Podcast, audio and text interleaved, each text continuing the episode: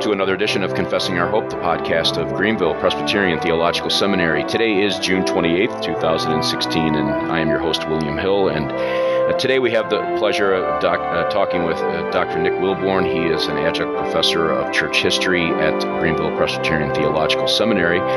And we're going to be speaking with him in a minute about uh, the summer theology course that I, I, think he's done a couple, a few times now, and he'll correct me, I'm sure, in a minute. But that Greenville Seminary offers um, every year um, at the campus uh, uh of the seminary in Taylors, uh, South Carolina, and I'm looking for the dates, and I can't. Oh, there they are. August 8th to the 12th. Uh, the summer theology class, Southern Presbyterian theology, taught by uh, Dr. Nick Willborn, and we'll get to that discussion and kind of a highlight of what's going to happen for that week um, in just a minute.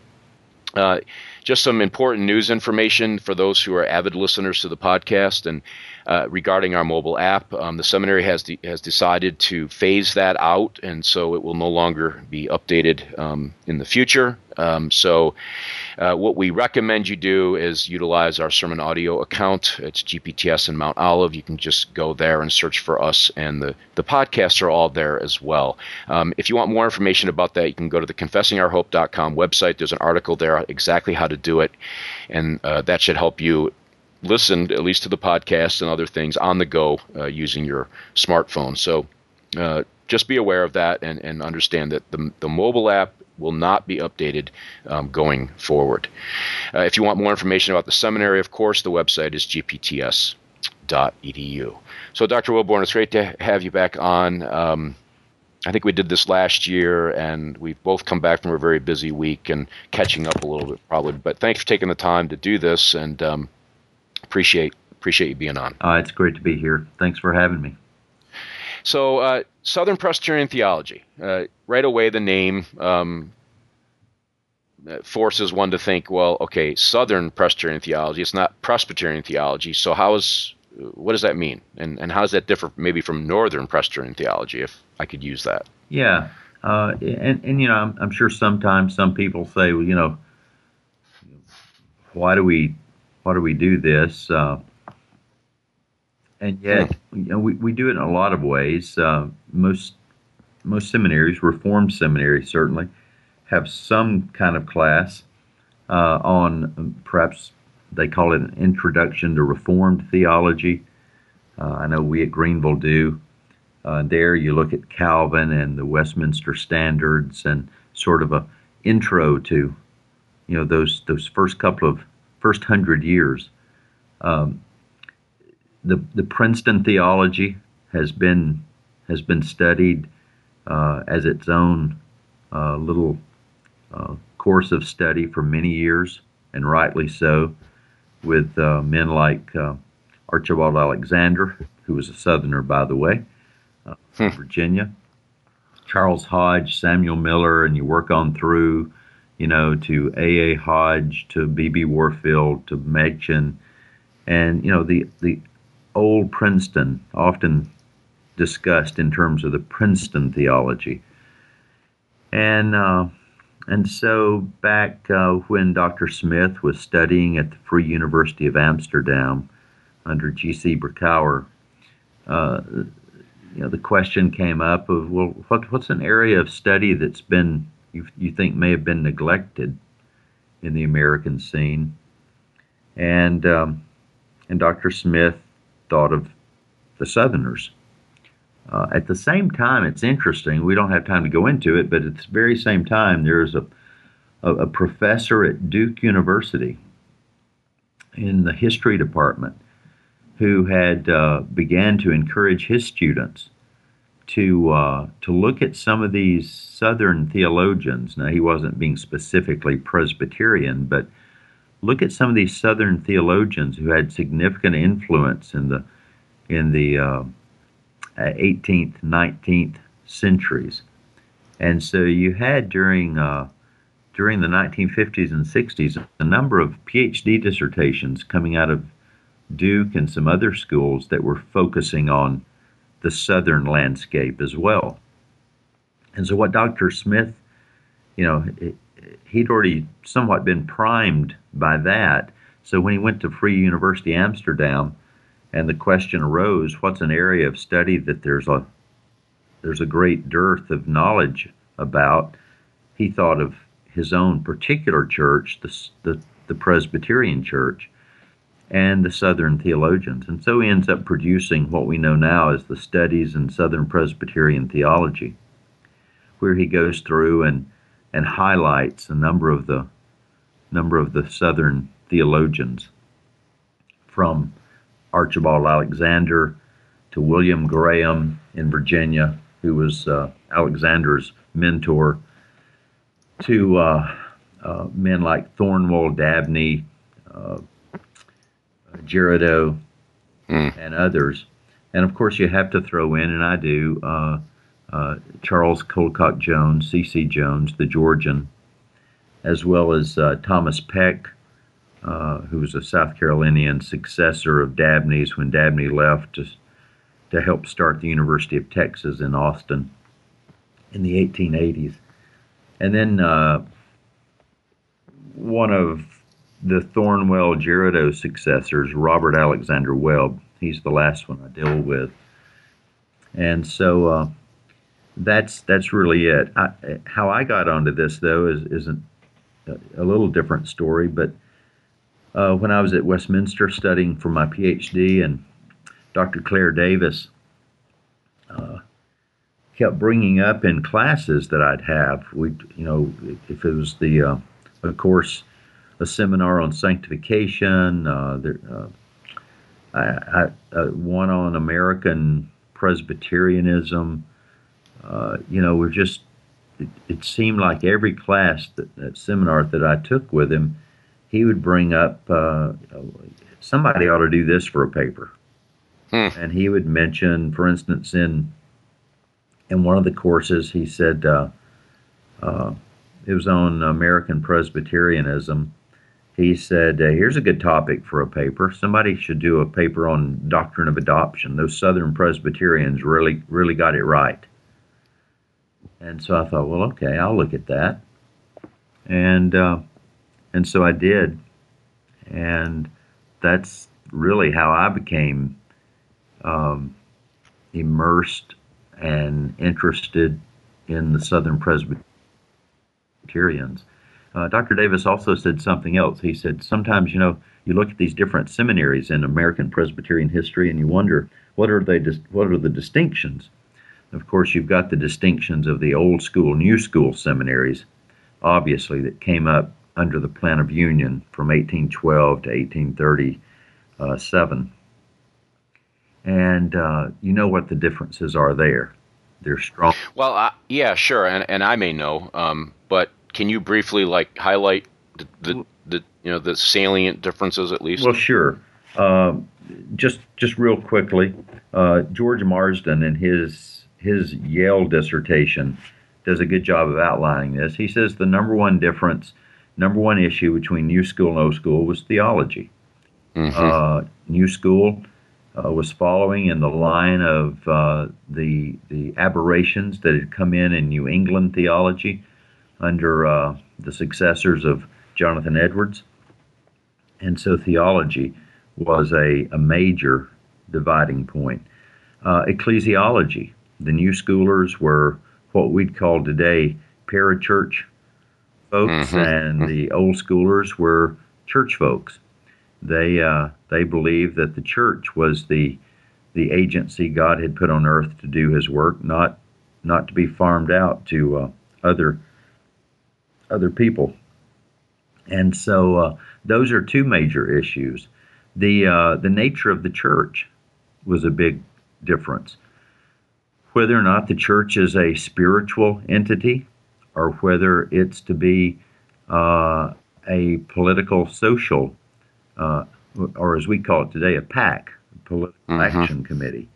Yep. And uh, the New Schoolers were big into all the movements of the time, whether it was temperance, whether it was uh, suffrage, whether it was uh, abolition, whether it was you name it. Those were their gospel points. And uh, the old schoolers said, no, look, Christ said that all authority is given to me. You go as my church, make disciples, baptize, and teach. all that I've commanded. Mm. I'll be with you to the end of the age. So those would be the major differences between new school and old school. So you had those seminaries, and so they were distinct. Like Union Seminary in New York was a new school, Union Seminary in Virginia was an old school. Uh, Princeton, of course, was an old school seminary. Uh, Columbia in South Carolina, now for the past hundred years, almost in Decatur, Georgia. But um, but the old school seminaries uh, were had distinctions as well. And again, I remember Dr. Davis saying, uh, "Here's something for you to think about. What's the difference between Princeton and Columbia?" Mm. Well, look at the textbooks they used. Hodge followed Right. Francis Turretin. Yep. And Thornwell and Adger and Girardeau followed Calvin's Institutes. Now, that's not a hard, fast, you know, absolute rule, but Dr. Davis's observation was was quite astute. And the more I've studied it, the more I'm convinced he was right. And uh, and that then allows for some other distinctives that come in. For instance, when we look at the doctrine of soteriology among the Southerners, and again, they're not monolithic on this, but there is a majority view in the Southerners concerning, for instance, the doctrine of adoption. If you remember from your systematic readings in Charles Hodge and R.L. Dabney, though Dabney was a Southerner, um, he was, though, invited to come and teach at Princeton, Mhm, Charles mhm. Hodge, and declined. But one of the distinctions between the Deep South Southern Presbyterians like Thornwell, Girardeau, and others, and uh, and Hodge, and Princeton in general, was on the doctrine of adoption.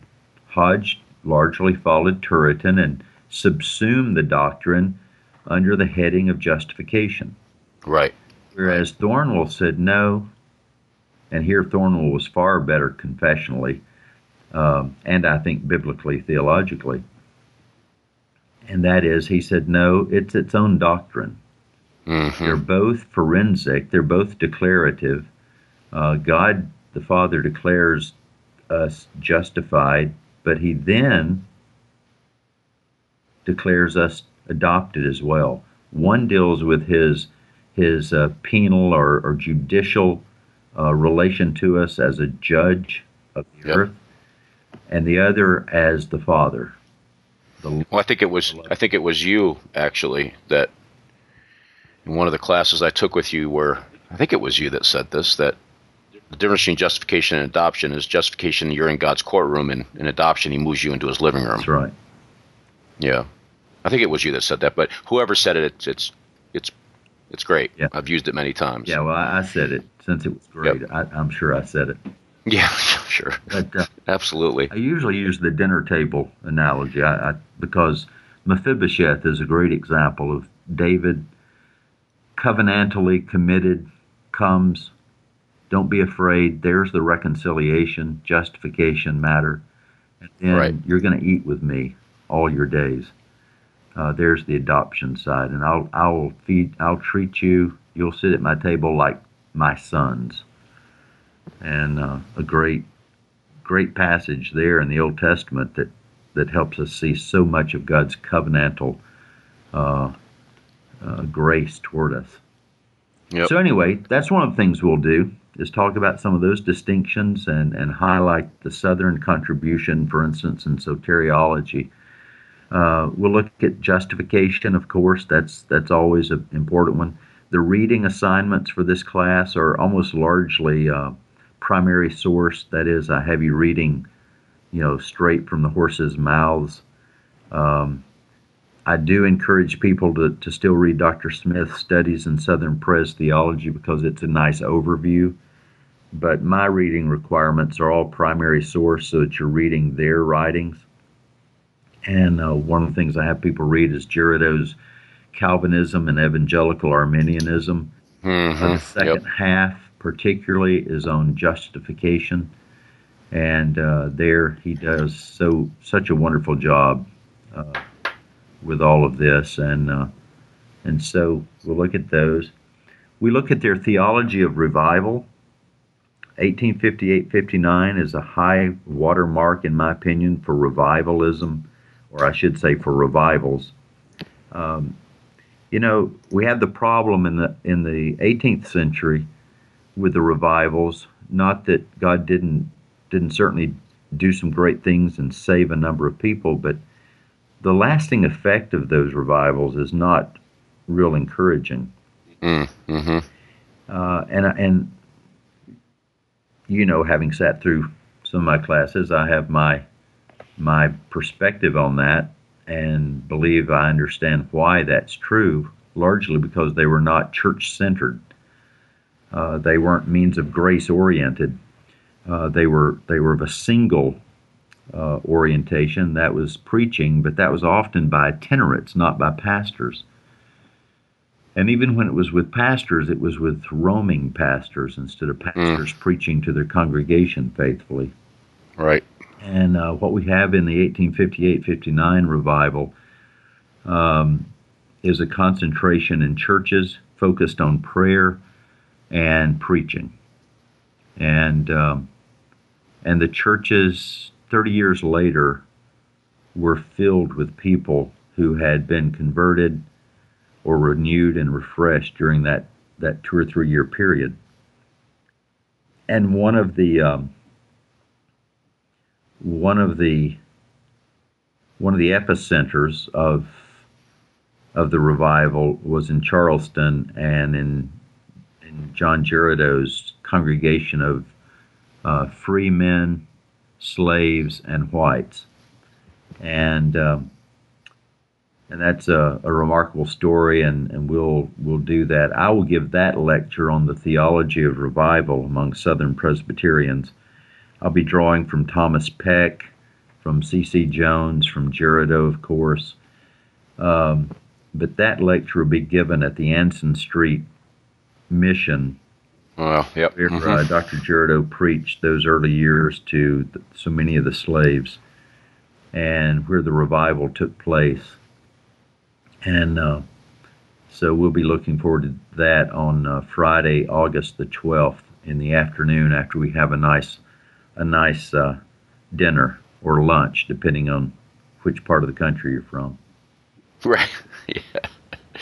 Now this is going to this is going to kick off Monday, August eighth at one o'clock, and that that those three days, uh, Dr. Willborn, will be classroom, primary yeah. lecture, discussion on some of the things that you've already um, highlighted there. Now, um, who, who was who was able to come to this yeah. class? Let me mention for uh, folks who may have taken other classes and may have done some of my tours in the past. I, I, I do them in January on Tuesday, Wednesday, but this year or this this summer. I'm gonna I'm gonna lecture Monday, Tuesday, Wednesday in Greenville at the seminary, and then Wednesday evening we will move to uh, Columbia, and uh, we'll begin first thing bright and early, August the 11th. Uh, we'll begin uh, at First Presbyterian Church Columbia. Dr. John Richard DeWitt will join mm. us there as he has for several years, and yeah. he will uh, walk us through the properties and talk to us and uh, tell us some of his favorite stories about the history of uh, Columbia Presbyterianism and First Presbyterian Church history, and then he always gives us about a. a I had him start this two years ago. He gives us about a thirty-minute uh, lecture on uh, on on one of the one of the Southern preachers and their preaching. Mm, What's mm-hmm. distinct about their preaching and um, and so we'll do that on uh, Thursday morning, August the 11th. Then we'll move from there. We'll do a little walking tour from First Church to University of South Carolina. It's only about a three three block walk, and uh, we'll go to the South Caroliniana Library, the oldest freestanding library building in the U.S. Mm. And we'll get to see Thornwell and Girardeau archival material, sermons, letters, etc. and then we'll uh, then we'll go from there to the Robert Mills House, uh, where Columbia Seminary was housed for the first hundred years of its existence. Yep. And uh, that's uh, that's a brief stop, sort of a photo op, as I often refer to it, but talk about a little of it, significance of it, and see its relationship to how close it was to First Pres and right. First. Yeah. So how it was, it was all part of that that community of First Presbyterian Church and the University of South Carolina. And then we'll uh, have we'll take a little little uh, dinner time, lunch time at uh, Maurice's Barbecue on uh, Elmwood. And then across the street, we'll go to Elmwood Cemetery to visit with some of our venerable dead friends before we drive down to the low country to Johns Island Presbyterian Church, which is the oldest Presbyterian church building in the United States, a great 1719 structure. Uh, you know that it's my favorite church building anywhere. Uh, if I could, when we built a new building here in Oak Ridge, if I could have had the building I wanted, that's what I would like to have had. But uh, yeah, it's it's it's remarkable. Um, box pews. Um, it, it's a remarkable. It's simple, it and but elegant at the same time. I mean, it's it's a great building. And then Friday, we spend all day long in Charleston. We start at First Scots, and um, and then end our day on Glebe Street, where Dr. Girardeau finished his preaching ministry to uh, to slaves and whites there after the war. Now, did, did First Scots did they get the renovations all done finally? They are finished, yes. Fantastic. So- Well, it, just backing up to Columbia for a second, I, I for those who don't know, who uh, I, I've been on this most of this tour. Dr. Willborn's added a few elements to it for this particular class that he does in the summer, but I've been to most of the stops and the venues, and um, I got to tell you, it is it's one thing to sit in a classroom and hear um, hear about these men and hear what they've done and their ministry and their labors and their their impact to the church in a classroom. So it's it's it, that's great, right?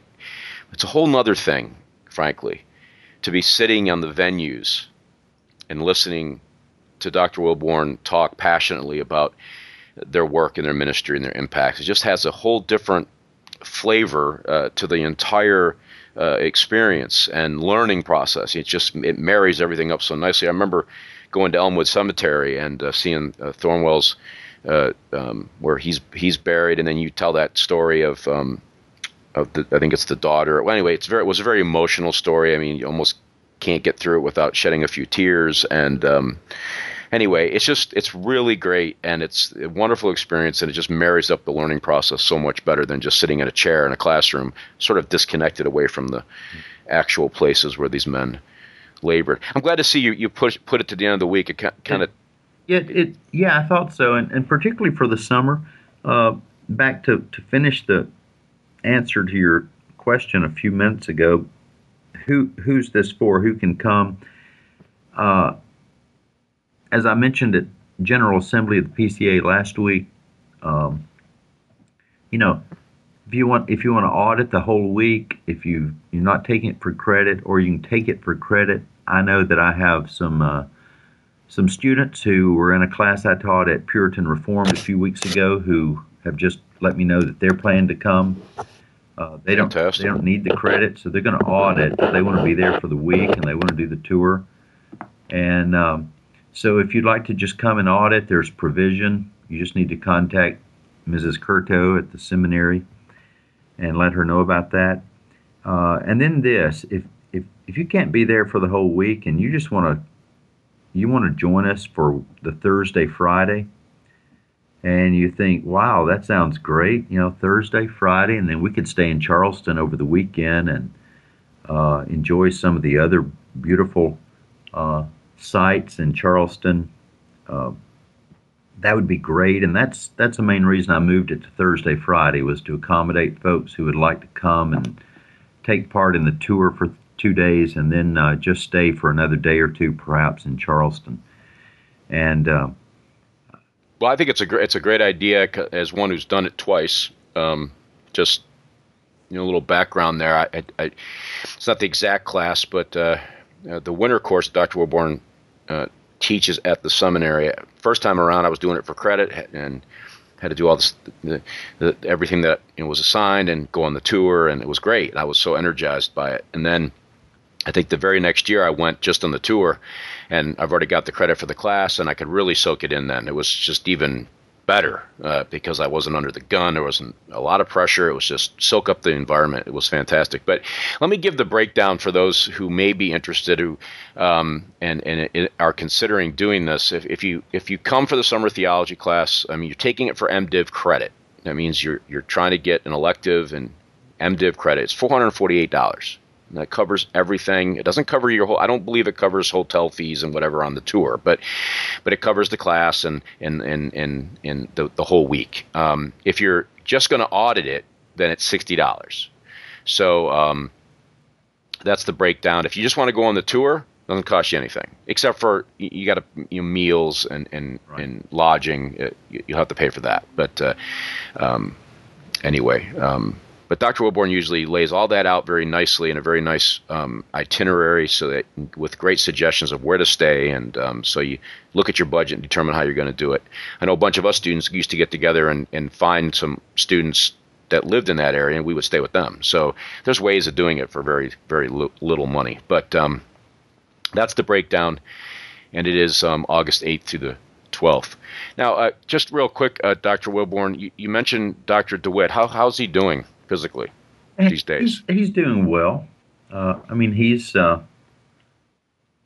yeah, he is he is he is aging, but uh, gracefully, and mm. he's uh, he's still active and still teaches his Sunday school class every Sunday morning at First Pres in the uh, Smith Chapel, and so he's doing well. And uh, in addition to Dr. DeWitt, you know, in Charleston, I have a historian friend of mine, Dr. Pat Mellon, who's a yeah. historian that yeah. that does Second Presbyterian for us, and uh, just such a such a good friend. And then uh, uh we finished the day with uh, our friends at Mount Zion AME.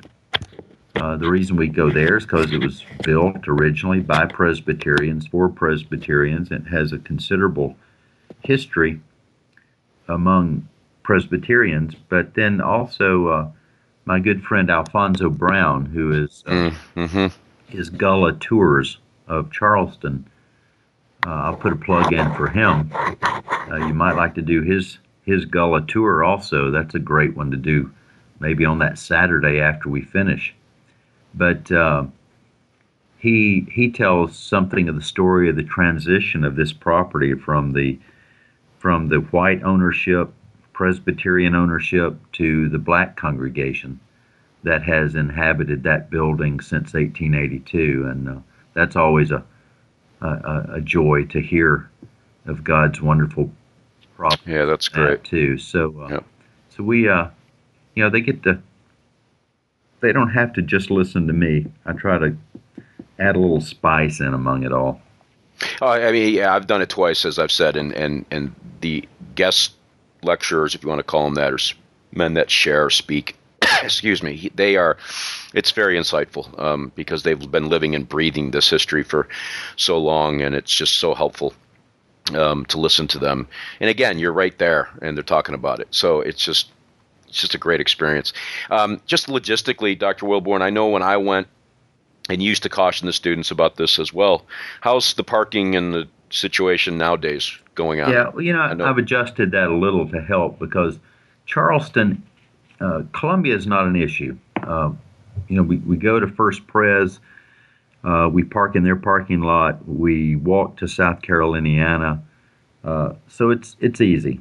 Charleston can be a bit of a, a trick, uh, but basically we start early enough at First Scots that you can park on the street and just pay a meter and it's minimal. You know, you're going to pay 50 cents or something for the amount of time we're there. Yeah, just keep track of your time because yeah, I tell this every year. We do this little promo for the class, but my first year doing the tour, I got a ticket. So parking ticket. I lost track of time. So just yeah. pay attention to your time. Yeah. Don't and, get a ticket. And then uh, then from there we we drive up, and some just park and just walk. And and I give mm-hmm. enough time they can. If if you're a fast walker, you can do this. But uh, most like to then just drive up Meeting Street early that morning and park in one of the parking lots at Second Pres. They let us stay there as all as long as we want. And so from Second Presbyterian, we do a walking tour. And yep. let me just say that, you know, August will be warmer than January, mm-hmm. but it, it's usually not uh, uh, not oppressively hot. There's usually a little breeze blowing in off the off the water, so Charleston's not that bad. And even if it rains a little bit, uh, most of our walking will be canopied by trees and Yep. You'll yep. have a little umbrella with you, so you'll be fine. We've had that happen before, and no one's ever melted. So, so everybody makes. I just tell them wear, you know, good walking shoes and uh, things that will dry out easily if that were to happen. Yeah, bring an appetite too, because Jestine's. We, yeah, we eat at people, Jestine's people, Kitchen. People tend to go there. Yep. And, uh, Great food. And then walk through the historic Anson district, Ansonborough district, and uh, over to uh, through the, and that's part of what you were saying earlier. When you get out and you walk these streets where, where these uh, these men and, and women ministered to uh, the poor and the needy, and they they made history mm-hmm. work they were doing there among the slaves. Um, and you begin to realize, uh, my goodness, you know, Second Presbyterian Church started a number of churches, and they're all within almost a stone's throw of one another. Yep. Yep. today we're so jealous for our territory, and back then they were so jealous for God's kingdom. Yeah. And so they thought, you know, the more churches on the more corners, the better. Yep. And uh, and so you get a you start getting a grasp for that, and uh, I think it's good for our churches today to to wake up to the reality that you know we should want churches on every corner. Uh, we shouldn't be so so um, protective of our territory. And so, uh, you know, the walking tours I think have have added a good deal to it, both in Columbia and in Charleston. Yep, and the whole experience is great. It's it's even beyond the lectures and the venues. It's the fellowship with each other and just immersing yourself in that whole experience is just fantastic. So I've I've given the details for the for those who might want to come. Um, the pricing, if you if you are interested in the class, um, really would encourage it if you can do it. Um, yeah, bring your wives, uh, men, um, ladies, bring your husbands, come together, um, make a vacation out of it, so to speak. Uh, the uh, top of the article that was written to promote this class is titled "A Vacation for Those in Love with Truth," and so you can turn it into that. And the way Dr. Willborn has structured it now, you can hang out for the weekend in Charleston and kind of get away for you know a weekend together or however however you do it. But um, if you are interested in, in signing up for the class, you can you can email um, our registrar, Mrs. Kathleen Curto. Uh, it's simply registrar at gpts.edu. Um, we do have a website for the class as well. It's it's on our uh, just go to gpts.edu and there's a banner there and you can click on it and um, it'll take you right to it and give you a lot of a, a real summary of what we've talked about um, uh, today. Dr. Willborn, anything further? Um, if, if, if, if, if you had to say only one thing to, to really motivate someone to want to do this class for the week, uh, what would it be? Hmm. One. It's tough when you say one thing. Well, maybe yeah. two things. Well, you know, one of the things that uh, a few years ago, a good friend of mine who's a historian uh, just said, you know, I know you, you appreciate the Southern Presbyterians, but really, you know, couldn't you get the same thing elsewhere? And the answer is, in most cases, yes, because these men were international reformed thinkers. And by that, what I mean to communicate is that, you know, they weren't on an island by themselves. They weren't coming up with new and different things when Dr. Girardeau did so much of his work on the doctrine of adoption, you know, he's standing right there in line with John Owen and Thomas Boston and uh, you know William Ames and John Calvin. Uh, he was a confessional theologian in that sense, and yet he made such a wonderful contribution and helped promote the doctrine of adoption. Uh, but I think one of the things you, as I went on to talk to this friend, he later uh, began reading the Southerners, and uh, and when he did, he he just he he he wrote me a note and just said, you know, I need to repent of having not read these men before. Um, my biases had kept me away from them because they were Southern Presbyterians, and he's not from the South, not even from our country. But uh, I accepted his repentance, of course, mm-hmm. and um, and so I do think that you know we often. Uh, I had a professor in college, Bill, that used to say this: we're usually down on what we're not up on. And that, right. Yeah, it's a cute little saying. We're usually down on things we're not up on. Right. And right. what he meant was we we can often be very critical of things when we really don't know what we're talking about, and we yep. would be better off if we were informed before we make judgments. And uh, and I think with these men, what one of the things you find is that, uh, as I said earlier concerning theology, they're not monolithic concerning social matters. They weren't monolithic mm-hmm. concerning political matters. They weren't monolithic. Uh, what you begin to realize, there's one area they, they do agree, and that is in their, their love for Christ and His church, and their desire to, to know the truth and to pursue it. And uh, and then it, that helps us uh, uh, in so many ways. It helps us examine our own hearts so that's that's more than two or three things. But I, I would just say that you know they're so they've been so neglected, and there are a lot of reasons for their neglect. Um, but because of the neglect, the church has missed out. Uh, you know, we had missed out on the Puritans. And in the 1950s, when Iain Murray and some others who had started reading them, finding their old books and in musty old closets and stuff, and began reading and realized there was this treasure trove of of spiritual uh, uh, goods out there that that most reformed people had never been exposed to, and so the Banner of Truth came along, and they started republishing John Owen and Richard Sibbes and others, and the church is much better for it. Fifty years later, and uh, and I, I think similarly, um, the Southerners have been greatly neglected. Yeah. And uh, if nothing else, this class helps helps us understand them and expose them uh, to the church a little more so that the church can be better for having known them. Yep. Well, you know the old what they say about not studying history.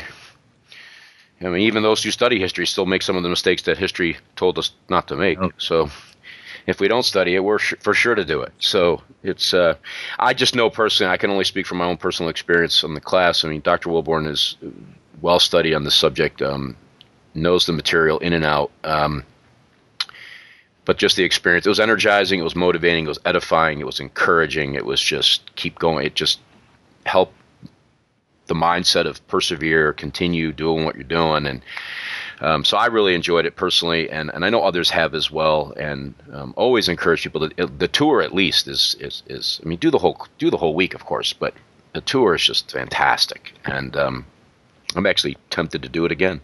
And by so the way, we'll you're in, you're from New York, right, Bill? I am. All right. Is that? No, I think well, that makes a point. It does. Do we have? We don't need to elaborate on that no, point, but I think everybody gets it. No. Yep. I, I love my Southern Presbyterian his, heritage, history, um, but I'm not from the South. But uh, very much been impacted by um, what I studied at Greenville Seminary, but but was already attracted in that direction even before I went to seminary. So and for some of the reasons that Dr. Willborn has highlighted today and what he'll get into in depth um, during the class. So that's a little highlight of, of, of what's coming, what, what's going on at Greenville Seminary in the summer. It, it's generally pretty quiet around the seminary, but we have these two classes. We have the Summer Institute with Dr. Chad Van Dixhorn on the Westminster Assembly and Pastoral Care, um, and then we have the um, Summer Theology course on Southern Presbyterian Theology with Dr. Uh, Nick Willborn. And so every year that we do something like this, and um, and so take advantage of it. It's it's it's really worth your while. And so again, if you're interested in, in registering, you can go to the website and you can you can register right there, or you can contact the registrar at at the seminary registrar at gpts.edu. Any concluding remarks there, sir, brother, yeah. doctor? I think that's that's got it. Be happy Very to good. happy to see folks out in August. Yeah, me. Yeah, it's it's going to be a, a great week, exciting um, exciting week. Well, let me uh, just quickly, before Dr. Willborn hangs up on me, let me quickly um, tell the listeners what is coming up. I've uh, I've updated the coming up section of the website. I'm usually way behind doing that, and, and please forgive me for that. But um, I do have it straight now. I think um, July 8th, uh, Dr. Chad Van Dixhorn will be on the program to talk about his uh, the Summer Institute class that I've uh, briefly mentioned, and then uh, following him, the week after, Dr. Piper will be back on the program to do his monthly installment of Faith and Practice. If you haven't heard about that program, then you're missing out. Uh, one, if you submit a question, you get ten dollars off a purchase at the Banner of Truth. Um, so so it's it's book money, you know, milk money, book money. Um, so you can go to the website, you can submit questions there, and, and if they're used on the air, you'll receive a discount to the Banner of Truth. The week after that, Dr. Allan Harman will be on the program to talk about his book, Preparation for Ministry. So if you're thinking about seminary, if you're thinking about the ministry, this book is very practical. It's an outstanding book uh, and to give great guidance. Um, the following weeks, uh, pretty much right in a row, one, two, three, we're going to be talking uh, with various individuals from the various Presbyterian denominations across the country uh, as it pertains to their general assemblies, the OPC, the ARP, and then the Presbyterian Church in America. So those are the things that are coming up. There's more scheduled. Uh, go to the website and, and click on the coming up section, and you can see that we have programs now scheduled all the way into September. So um, very thankful for that, and that's kind of where we're headed uh, for the next few months. If you have any questions about the program, you can always write me. It's confessing our hope at gpts.edu. We're on Twitter and Facebook, of course. Who isn't? Um, so avail yourself of those resources, and don't forget the website confessingourhope.com. So until next time, when we sit down with Dr. Chad Van Dixhorn, uh, probably the leading scholar on the Westminster Assembly uh, currently. Um, uh, until next time, we do thank you for listening to this particular edition of Confessing Our Hope, the podcast of Greenville Presbyterian Theological Seminary. And God bless.